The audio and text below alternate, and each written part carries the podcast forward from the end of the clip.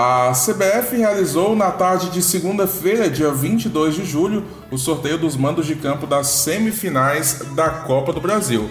Vale lembrar que nesta fase o Atlético Paranaense enfrenta o Grêmio, enquanto o outro confronto é entre Cruzeiro e Internacional. Por todo esse clima de reta final da competição nacional, preparamos um raio-x dos quatro finalistas. Para isso, separamos um destaque de cada uma das equipes, pontos fortes e fracos que podem ser explorados, o histórico dos times na disputa e, claro, quando e onde vai ser cada partida das semifinais. No sorteio dos mandos, ficou definido que o Atlético Paranaense e o Internacional Internacional serão os mandantes nos jogos de volta. Com isso, resolvem a disputa por uma vaga na final, na Arena da Baixada e no Beira Rio, respectivamente. Confira quando vão ser as partidas e o local, lembrando que os horários dos duelos ainda não foram definidos, mas devem ocorrer às nove e meia da noite, hora reservada para o futebol na TV aberta. Vamos lá então, Dani, os jogos de ida, o Cruzeiro começa a disputa recebendo o Internacional no Mineirão na quarta-feira, dia 7 de agosto. Uma semana mais tarde, na quarta-feira, dia 14, Grêmio e Atlético Paranaense fazem um jogo de ida na Arena do Grêmio. Já na volta, o Atlético Paranaense recebe o Grêmio na Arena da Baixada no dia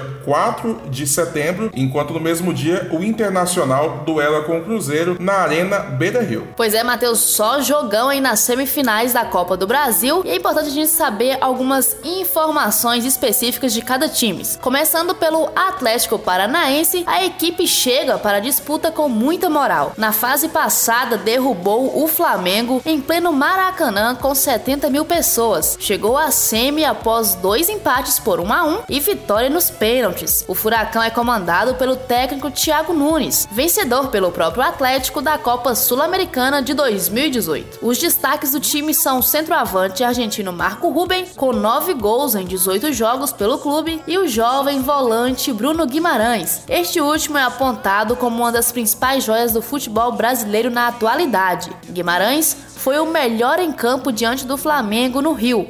O Atlético Paranaense disputou 23 edições da Copa do Brasil e jamais venceu o torneio. A melhor campanha foi em 2013, quando perdeu a final para o próprio Flamengo. Dentre os pontos fortes da equipe, podemos destacar a mescla perfeita entre jogadores experientes como Lúcio Gonzalez e Ruben, com jovens como Bruno Guimarães e Léo Pereira. Além disso, a instituição conta com um trabalho a longo prazo, com Thiago Nunes no cargo de treinador há mais de um ano. O gramado sintético da Arena da Baixada também tem sido um trunfo. No Brasileirão, são cinco jogos em casa sendo quatro vitórias e uma derrota. O revés foi com o time reserva para o Corinthians. Dentre os pontos fracos, o time tem sido muito criticado pela forma como joga longe da Arena da Baixada. O retrospecto do time não é bom em 2019, longe de Curitiba. Neste ano, são 11 jogos fora de casa, com 3 empates e 8 derrotas. Agora é hora de falar do Cruzeiro, que só é o atual bicampeão da Copa do Brasil. Assim como o Atlético Paranaense, a Raposa também chega embalada para a fase semifinal. Isso porque eliminou seu maior rival, o Atlético Mineiro. O agregado contra o Galo ficou em 3 a 2, tendo o Cruzeiro vencido o primeiro jogo por 3 a 0. Na volta lá no Horto, vitória insuficiente do Alvinegro por 2 a 0. Pedro Rocha é atualmente a principal esperança da equipe celeste. Desde que chegou a Raposa no início de 2019, Rocha marcou três gols, sendo dois na Copa do Brasil. Um foi na classificação diante do Fluminense nas oitavas e outro na histórica vitória contra o Atlético Mineiro nas quartas de final. O atacante tem 19 jogos em 2019 e disputa constantemente a posição de titular com o centroavante Fred, que vive má fase. A equipe mineira tem seis títulos de Copa do Brasil, por isso o Cruzeiro é, nos dias atuais, o maior campeão do torneio. Venceu as edições de 1993, 96, 2000, 2003, 2017 e 2018. A gente pode apontar como um ponto forte do Cruzeiro a experiência do time na competição. Com o técnico Mano Menezes e a base mantida neste elenco, a Raposa foi campeã da Copa do Brasil nas duas últimas edições, em 2017 e 2018. Já o ponto fraco fica por conta da instabilidade fora das quatro linhas.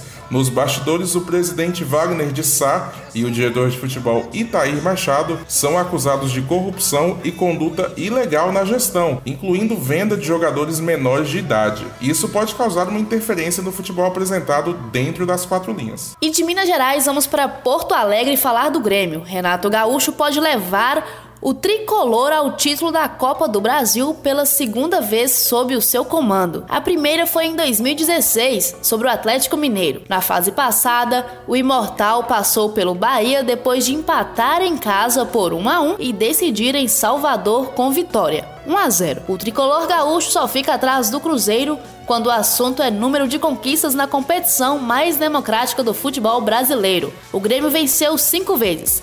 Em 1989, 94, 97 2001 e 2016. O destaque da equipe comandada por Renato Portaluppi é por enquanto o atacante Everton Cebolinha, campeão da Copa América de 2019 pela seleção brasileira. O jogador está na iminência de ser negociado pelo clube gaúcho à Europa. Enquanto isso, Everton ainda é o principal atleta do plantel gremista com suas jogadas rápidas de muita habilidade. Dentre o ponto forte do Grêmio, pode se destacar o espírito copeiro. O atual elenco do time se dá muito bem em torneios com formato de Copa. A base desse clube venceu a Copa do Brasil de 2016 e a Libertadores do ano seguinte. Além disso, são vários exemplos de boas campanhas nessas mesmas competições. Já o ponto fraco é a instabilidade em 2019. O time de Renato Gaúcho, conhecido pelas jogadas envolventes e o estilo ofensivo, parece não ter o mesmo brilho na atual temporada. A equipe teve dificuldades para passar na fase de grupos da Libertadores e começou o Brasileirão de forma irregular. Mas quem sabe a Copa do Brasil não possa ser um impulso para que o time retorne ao bom futebol, né, Matheus? É, e continuamos em Porto Alegre alegre, Dani, porque o Internacional de Odair Hellman pode ser o time que mais chega com pinta de favorito nas disputas da Semi. Isso porque o Colorado eliminou o todo poderoso Palmeiras, líder do Brasileirão, nas quartas. O Alvirrubro perdeu em São Paulo por 1 a 0,